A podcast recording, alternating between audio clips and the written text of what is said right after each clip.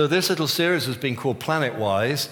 And in the first week, we looked at Colossians chapter 1. And we said uh, three things, a number of things, but three important things. One is that according to Colossians chapter 1, 15 onwards, you know, Christ is the source. Through him, all things have been made. Secondly, we said in the same passage, we're taught that Christ is the sustainer.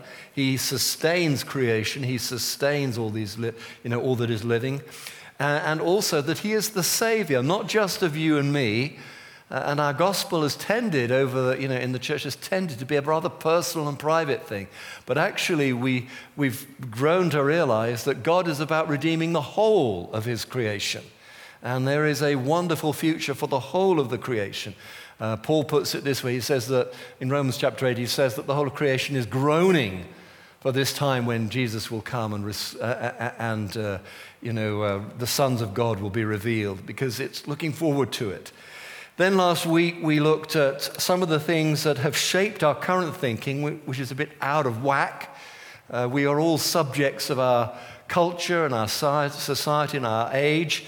Uh, we, we, we said how, you know, whilst many benefits have been derived from the things I'm about to mention, there has been a downside too. And so the ideologies of the Enlightenment, you know, things like, you know, the, the, the you know, science is the answer, uh, has, has, has, has been largely sort of um, compromised now. I don't know if you caught in the newsfeed this week from the BBC that a report, a huge report, has been presented to Congress, uh, to, to, the US government, uh, where I think it said 32 agencies have come together, environmental agencies and the like, to agree that uh, the uh, the whole business of climate change is, has been hugely influenced by man's, man's activities. And this has been somewhat up to for debate in the US. And guess what? How that has been received? It's basically been ignored. So even when we have good science, you know, it, governments can ignore it. So even when, you know, the facts are staring us in the face, if it doesn't suit us politically or economically, it's just ignored. So science is not the answer, especially when we choose to ignore good science, good research. Secondly, we talked about rationalism, you know, the age of reason. That was a part of the uh, whole phenomenon of the Enlightenment. We talked about modernity, the Industrial Revolution, the effect that that had on the environment, the effect that that had on people.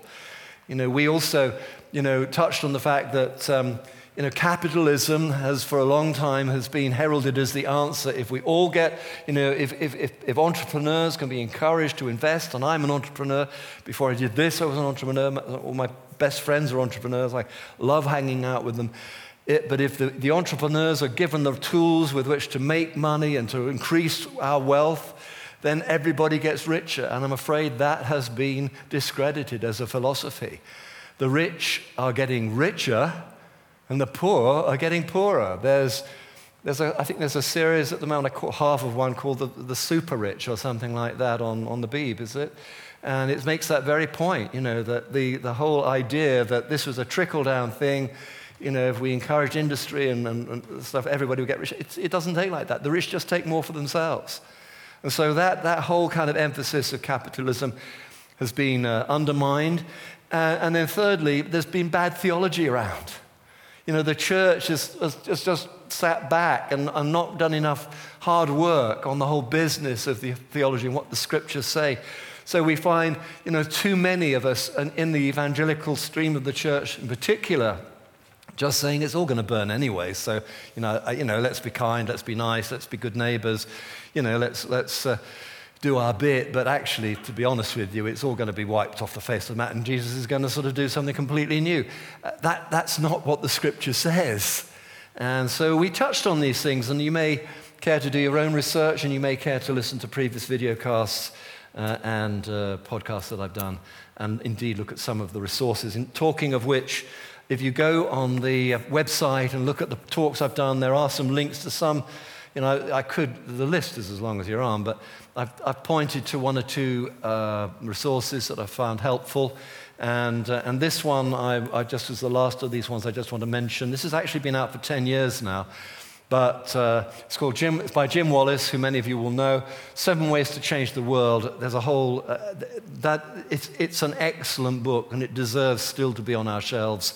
And there is an excellent ch- chapter in there on stewarding the environment, which is, of course, what we're talking about. So that's why I mentioned that this week. Okay, right. Today's talk is called Origins. And it serves us well from time to time to review our origins. Origin stories matter. You know, in most cultures throughout the world, in fact, I don't know of any that don't have, but I'm not an expert, but most cultures and societies have an origin story. And what we've tended to do in the West, particularly as we've sort of um, you know, explored whether or not science could be the answer, etc., etc., uh, we tended to abandon our origin stories. But as Christians who you know, have come out of the, Judeo, uh, the, Jude- the Judaistic um, tradition as well, we need to remind ourselves sometimes of where we've come from. And the, the beauty of origin stories is that they usually describe the relationship between God and man and the environment. God, man, and the environment. So it is pertinent to what we've been saying and what we're about to say to revisit our own origin story. And so that's why, in spite of pressures of time, what I want to do now is to read through Genesis chapter 1. Not something I've done, frankly, in a very long time. Uh, it's one of those things where you kind of think, yeah, I know, I know, I know, I know. But I'm going to read through it now, and after that, I'm just going to give you 20 seconds to turn to your neighbor or somebody near to you. And I, I want you to ask yourself two questions as I read through this. What does this say about God? And what does this say about mankind? Now, we're not going to get into did God create things in seven days or not. That, that's not the issue here. I'm really looking at the theology. What does this say about God? And what does this say about mankind? There's two things. And so just listen up, and uh, you know, then we'll just turn to one another just to sort of you know, check, check things out with one another. Okay, so in the beginning it says, Genesis chapter 1. In the beginning, God created the heavens and the earth. Now, the earth was formless and empty. Darkness was over the surface of the deep, and the Spirit of God was hovering over the waters. And God said, Let there be light. And there was light. And God saw that the light was good, and He separated the light from the darkness. And God called the light day. And the darkness He called night. And there, were, there was evening, and there was morning, the first day. And God said, Let there be a vault between the waters to separate water from water. So God made the, the vault and separated the water under the vault from the water above it. And it was so. And God called the vault sky. And there was evening, and there was morning, the second day. And God said, Let the water under the sky be gathered to one place and let dry ground appear. And it was so. And God called the dry ground land, and the earth and the gathered waters he called seas. And God saw that it was good. Then God said, Let the land produce vegetation, seed bearing plants, and trees on the land that bear fruit with seed in it according to their various kinds. And it was so. And the land produced vegetation, plants bearing seed according to their kinds, and trees bearing fruit with the seed in it according to their kinds. And God saw that it was good. And there was evening, and there was morning, the third day. And God said, Let there be lights in the vault of the sky to separate the day from the night, and let them serve as signs to mark sacred times and days and years. And let them be lights in the vault of the sky to give light on the earth and it was so. And God made, two, God made two great lights the greater light to govern the day, and the lesser light to govern the night. He also made the stars. And God set them in the vault of the sky to give light on the earth, to govern day and the night, and to separate light from darkness. And God saw that it was good. And there was evening, and there was morning, the fourth day. And God said, Let the waters teem with living creatures, and let birds fly above the earth across the vault of the sky. So God created the great creatures of the sea and every living thing which with the water teems, and that moves about in it according to their kinds, and every winged bird according to its kind. And God saw that it was good. And God blessed them and said, Be fruitful and increase in number, and fill the water in the seas, and let the birds increase on the earth. And there was evening and there was morning, the fifth day. And God said, Let the land produce living creatures according to their kinds, the livestock the creatures that move along the ground, and the wild animals, each according to its kind. And it was so. And God made the wild animals according to their kinds, the livestock according to their kinds, and all the creatures that move along the ground according to their kinds. And God saw that it was good. And then God said, Let us make mankind in our image, in our likeness so that they may rule over the fish in the sea and the birds in the sky, over the livestock and all the wild animals, and over all the creatures that move along the ground. So God created mankind in his own image. In the image of God, he created them. Male and female, he created them.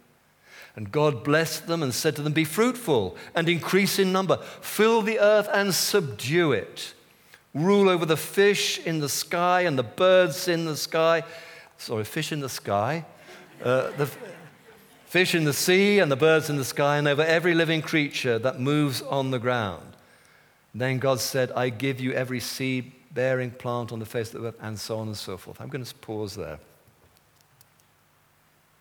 The creation story. Just turn to your neighbor now uh, and just talk for a moment about what does this tell you about God? And what does this tell you about mankind? Go for it. 20 seconds.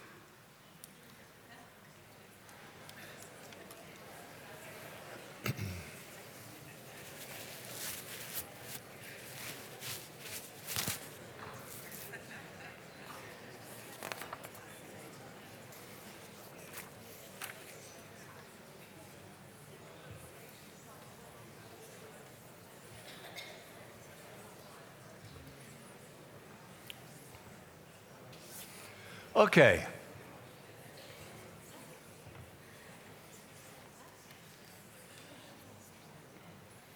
I love the detail and I love the structure of it as well. There is a kind of a sense, a connectedness in, way, in the way it unfolds. But more than that, it speaks to me of God's creativity. And when I consider, when we consider who God is, now who we, who we learn Him to be according to the scriptures, we find ourselves wondering. And I think it's always good to wonder when it comes to creation. Wondering because what we find in Scripture is that God is a God of love. God is love. God is all about love. And so everything He does is as an expression of love. It says he is, in, in 1 John, it says God is light and there is no darkness in him at all. It says God is love. So everything he does from the very best of purposes, the very best of motivations, and he created creation as an expression of love. It was intentional. He, he didn't wake up one morning and go, uh, if God wakes up, and of course he doesn't, but you know, he didn't wake up one morning and go, I don't know, Jesus, Holy Spirit, what should we do today? I don't know, let's do a bit of creating. It didn't work out like that. It wasn't an accident. We're not an accident. Creation is not an accident. What God did in creation was that it, it was an expression of love. The other thing, which quite frankly the text here does not do justice to, is the response as God makes each portion, as he completes each day's work. And I'm not going to spend time talking about what the day is, but as he does that, there's a little refrain that came through. Do you remember? You know, God saw that, what, that which he had created, and it was. Thank you. Maybe you noticed that. Maybe you mentioned that. That word good there is very weak. In the Hebrew, and I'm not a Hebrew scholar, I didn't do uh, Hebrew at theological college, But that word good is, trans- is actually the word tov, T O V in the Hebrew. And good is a very, very poor translation. Tov in the Hebrew really means something more like fantastic. Fantastic. Or like Richard said about me coming up on the stage, wow. so God created each aspect of creation in, in the right order. And it was created it, wow. And I can see God the Father with a you know, large, big grin over his face, and the Holy Spirit and Jesus sitting there going, wow, high five. So the creation was created, the motivation behind it was love. And in God's heart, as He created, the response was, wow. He was delighted in it. But what is all this for? Why did God do this creating here? Well, we see it in Psalm 148. Uh, it'll come up on the screen, but uh, by all means, turn with me to Psalm 148 if, if you have it, uh, if you have a Bible with you. And let's just read Psalm 148. It says this Praise the Lord. Praise the Lord from the heavens. Praise him in the heights above. Praise him, all his angels. Praise him, all his heavenly hosts. Praise him, sun and moon. Praise him, all you shining stars. Praise him, you highest heavens, and you waters above the skies. Let them praise the name of the Lord, for at his command they were created, and he established them forever and ever.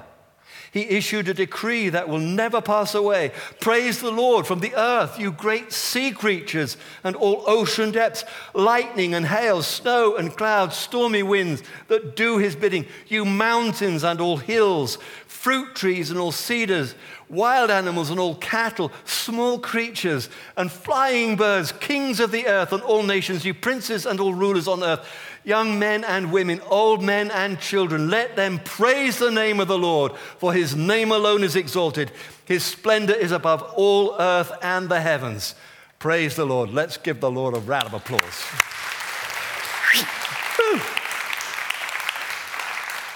So we've got a third element here now. Creation was called into being, for that's what it was, as an expression of God's love. The response to this creation was, wow, this is a wonderful place. And thirdly, it was calling to give God glory. That every living thing was to praise the Lord God. This was God's plan of creation. The only trouble we have now, folks, is that, as Psalm 150 says, let everything that has breath praise the Lord. The trouble is that now there's so much less to praise Him. Our use and abuse of creation has destroyed so many species. Some of them have been the species themselves. We have zeroed in. And that species is no longer here. Other things, we've destroyed their environment so that they can live no longer. They've been wiped from the face of this earth. Our mindless destruction means that there are now fewer species on God's earth than at that glorious day of creation to give Him glory. So, for us, as God's children, made in His image, called by His name, for whom the gospel has been revealed, to whom the Holy Spirit has revealed Jesus, and as we try and be like Him, made in His image, loving all things, creating and you know, the, the creative arts and all this kind of stuff, as we try and emulate and follow God, we find ourselves struggling when we start to realize what we have found ourselves in now. It's time to reconsider our true creation, our true calling, if you will. What God had in mind for us to do before the fall before it got complicated, before we start agonizing over what God wants to do in our lives, in our situation, given who we are and the educational you know, opportunities that we had or didn't have. You know, what was God's plan for mankind? Well, let's go back to the scriptures. Let's begin by looking at Genesis uh, chapter 1, verses 27 and 28. There's a bit of a clue there. First chapter again, we read it first time round. So 21, uh, sorry, uh, chapter 1, verses 27 to 28 says this So God created man in his own image. In the image of God, he created them. Male and female, he created them. And God blessed them and said to them, Be fruitful and increase in number, fill the earth and subdue it. That is problematic. Goes on, it says, Rule over the fish of the sea and the birds in the sky and over every living creature that moves on the ground.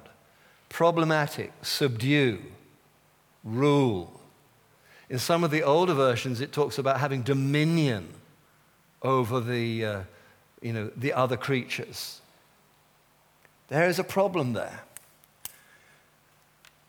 And the problem is, I don't think it means that. Just think of our, our lovely Queen, Queen Elizabeth II. Just had her, was it just had her 90th birthday this year? Or am I behind? Was it the 90th? It was, wasn't it? And people were reflecting upon her, uh, her, her life and ministry.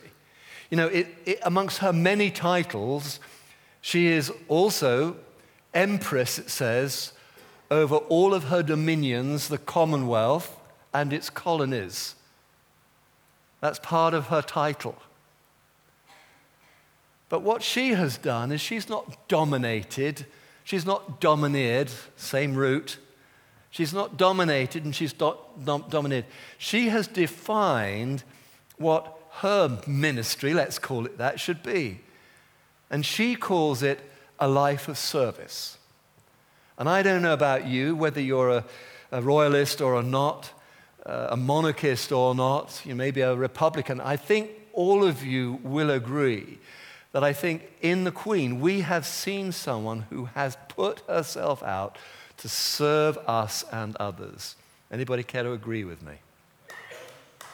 Thank you. Half a clap as well. My point being, I actually believe that she understands what dominion means. I think she actually understands that. It does not mean to crush, to use, to abuse. You know, in the scriptures, what we see is God placing us in the garden to care for it, Let's look on to the second version of the creation. Did you know that there were two in the scriptures? Chapter 2, there is a second version of creation. If you want to kind of rationalize it, uh, some have said, and I think there's some merit in this, that actually the second version of creation really more zeroes in on our role.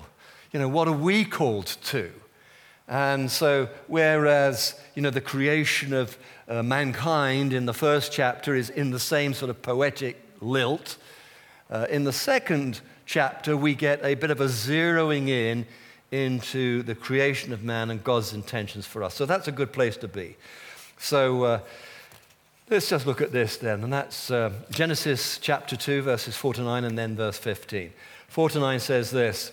This is the account of the heavens and the earth when they were created, when the Lord God made the earth and the heavens.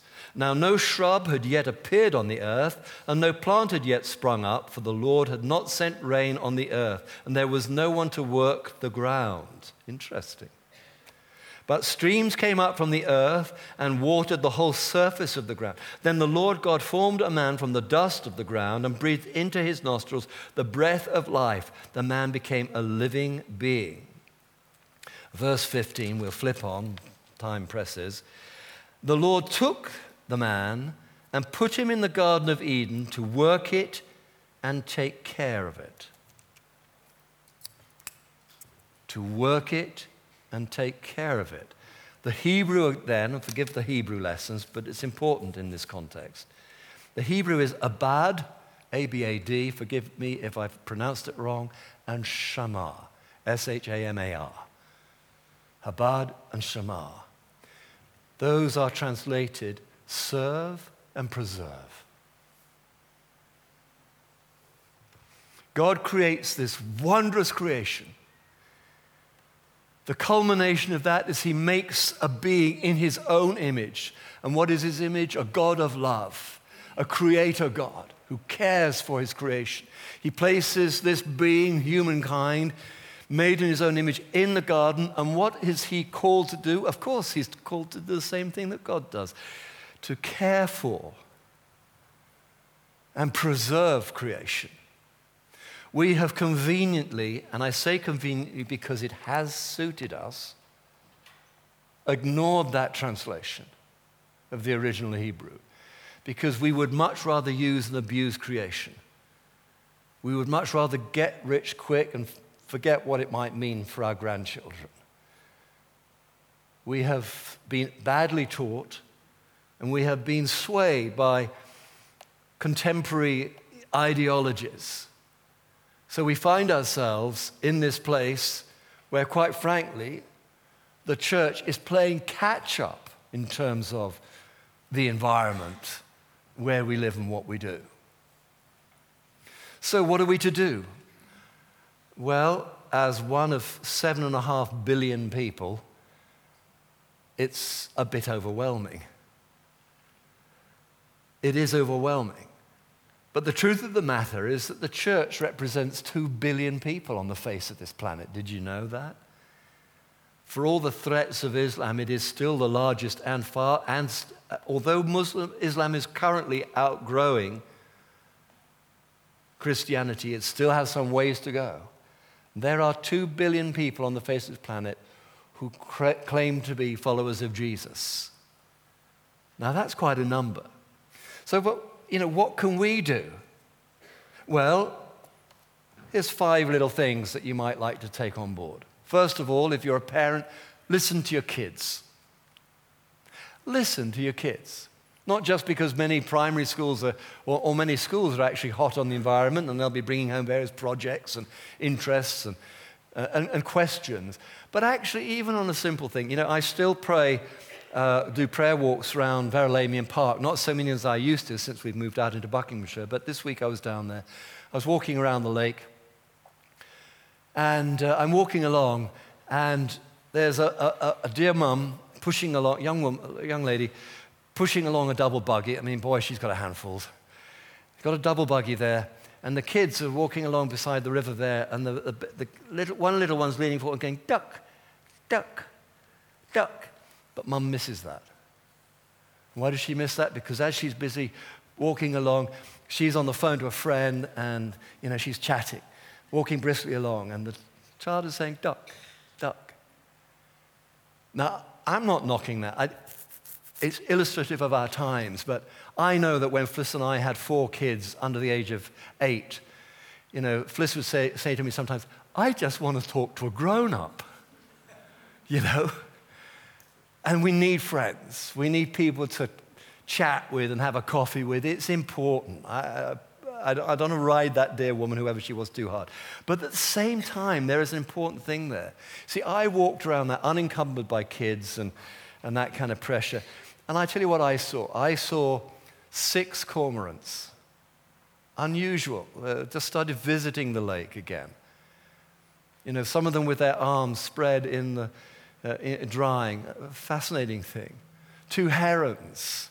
I looked out for the usual visitor in this time of year. There's a part of the, of the lake where a, a, a kingfisher comes. Magnificent. I walked further along and there was a pool. The river's quite low at the moment. And there was a pool, and there must have been seven or eight trout in this pool. And I walked a little further on and I stopped and I waited and I stared at the water because two years ago I spotted a little colony of English crayfish there and I rang up the Environment Agency to say I'd seen this thing and they said, give us the references, give us the, because they're, they're rare, they're an endangered species. You see, that's happening around us. So if you've got mum, mums and dads, if you've got kids or grandparents, if you've got kids or you, if you've got nephews and nieces, listen to them because they may help you rediscover the wonder of creation. We're so busy, we're so taken up with other things. We need to rediscover the wonder of the creation that's left to us. Secondly, ask the Holy Spirit to make you more aware. Ask the Holy Spirit to make you more aware. Yesterday, Rich did a great job by all accounts at the Alpha group and the team there.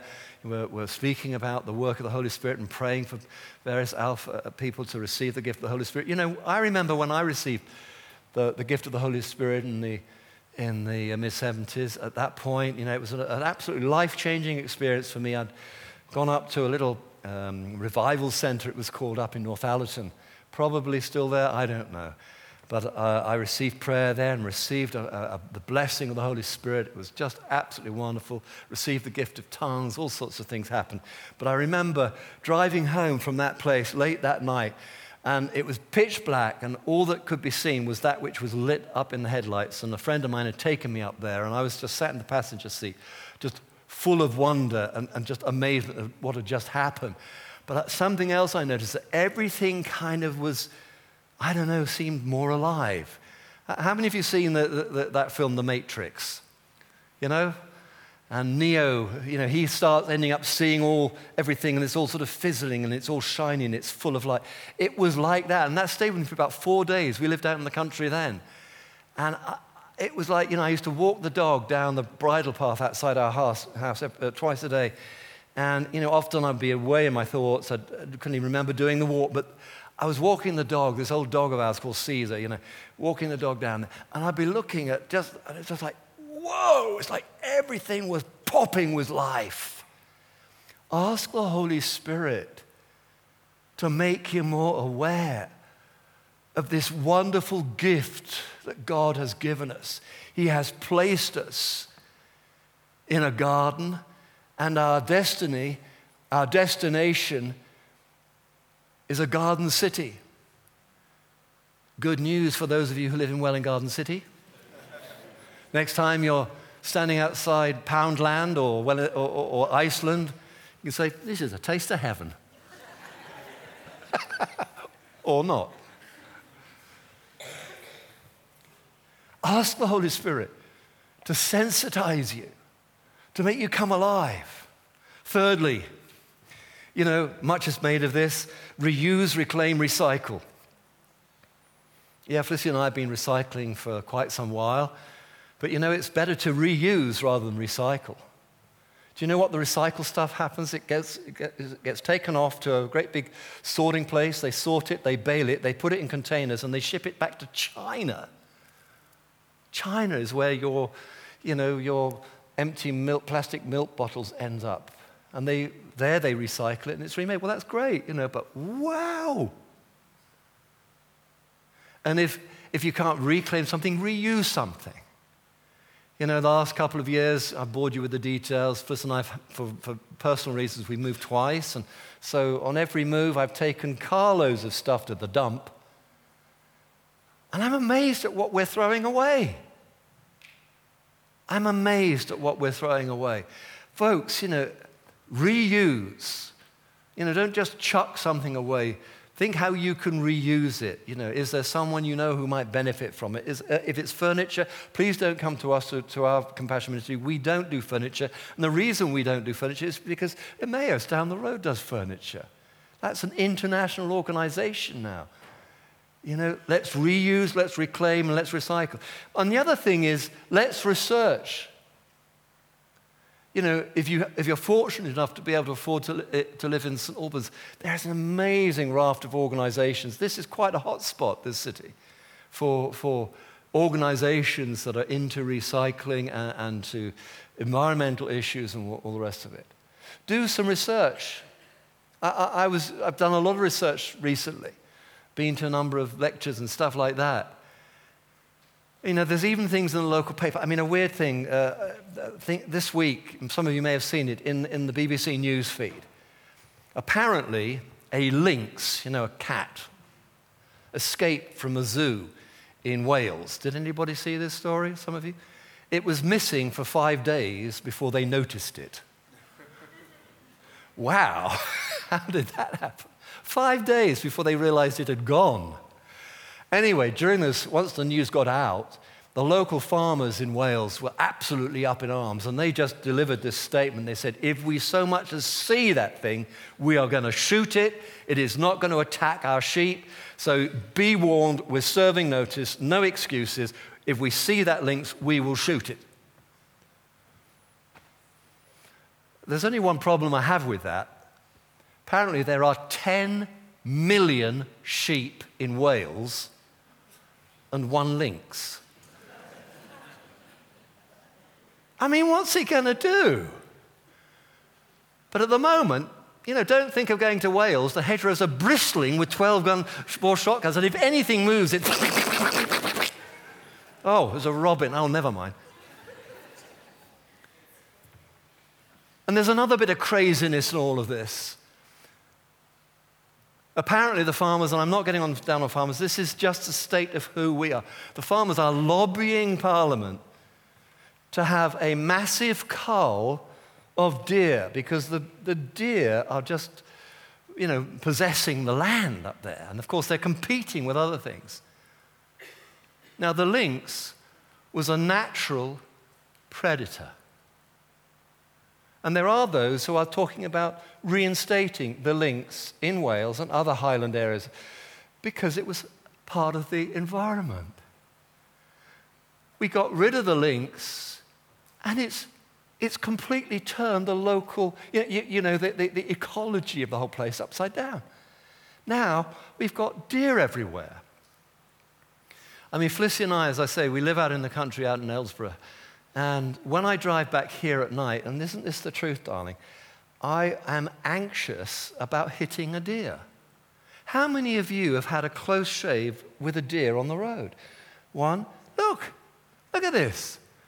I know people who've had the front of their car destroyed. I know somebody, Trevor Marr, who often sits on the front row, a pal of his, came to work one day with a great big red dot. He's uh, in the middle of his forehead. And got a lot of funny comments. Somebody said, Have you become a Hindu then? You know. And he said, Don't ask. Apparently, he hit a deer. In fact, the car in front hit a deer. It came over the top of that car, came through his windscreen, and a bit of its antler went boom like that. So he had this red dot in the middle of his forehead. You may well laugh, Sarah. you see, this kind of craziness, we don't think we haven't done the science.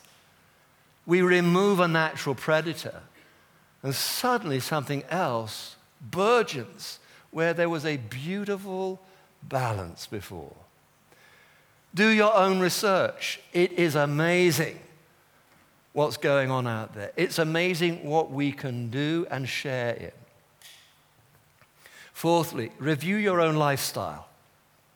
You know, don't just leave this place saying, yeah, I must get that recycling bin out the shed, you know.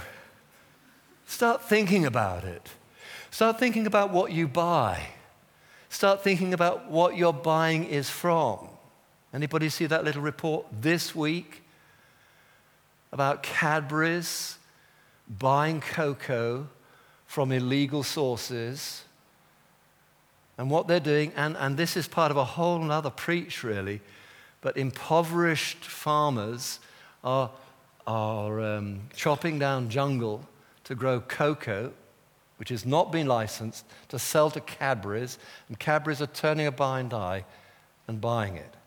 You can buy chocolate, and I'm a chocoholic, I really am. You can buy chocolate. Aldi's do great chocolate. They do sell Cadbury's, so don't bother that. But they, they, they buy chocolate where the cocoa has been sourced from licensed places. It, there's a lifestyle thing. I mean, looking at my wife here, you know, she blessed me a few months ago by saying she wanted to change a car. Now, she had a perfectly good car But as we've looked into this, Fliss became con- ever more anxious, uh, concerned about the type of car she had. I'm not going to say any more than that. You can do the research yourself. And uh, so she said, I want to change my car to something that's more environmentally friendly. And we, as I said, when we did the phase, you know, three uh, final phase thing, we've not got a pot of money. So I said, well, if we sell it, we're going to have to buy something with the same money.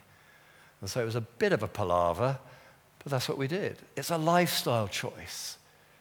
You know, we can live in a way that causes less damage to our society.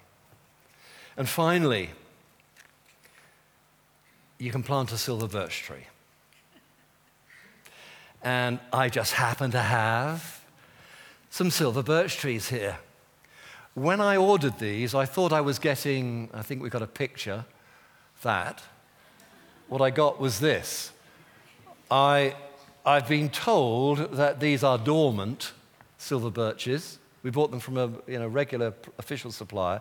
This is an eco friendly uh, compostable bag I think it costs more than the silver birch did. Uh, and, and seriously, folks, can I encourage you to take one of these away with you? If you're fortunate enough to have a bit of garden, plant one of these. You know, if you live in a flat or an apartment or something like that, gift one to your granny or your auntie or a friend who has a garden. Well, here's an idea for you live brave guys. You know, you could all get sort of donned up in, in black one night and, you know, black your faces up, take 60 of these and, you know, do a raid on a roundabout and, and, and plant 60 of them. Right? Dun, dun, dun, Oh, quite a lot of fun, really. Plant 60 silver birches. This is a lasting legacy. This twiglet, this, this leafless wonder here is actually a way of, for us as a community, planting 500 trees. That doesn't look much.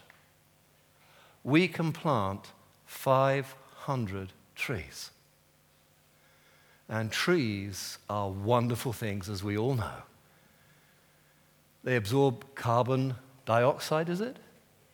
And without oxygen.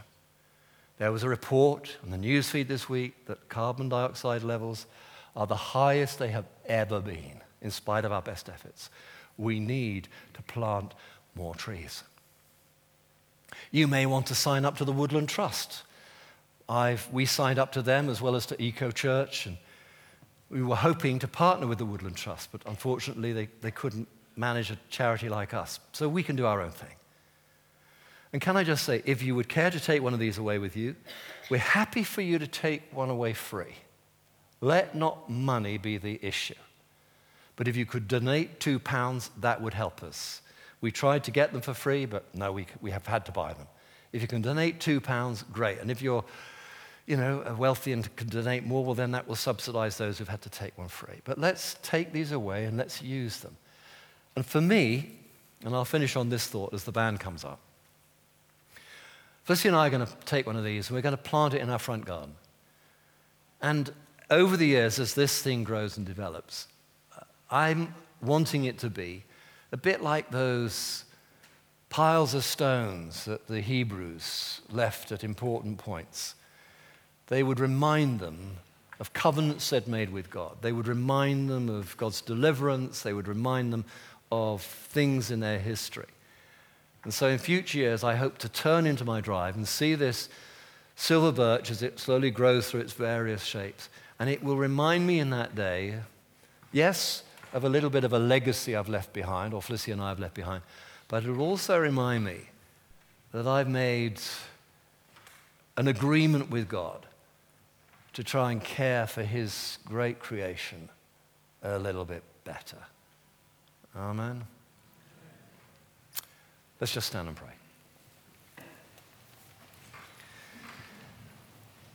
Heavenly Father, I just want to say thank you to you for your presence and thank you for uh, taking us on this journey and thank you for giving us something to think about and to reflect upon.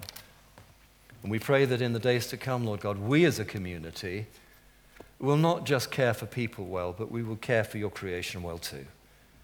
And we ask it in Jesus' name. Amen.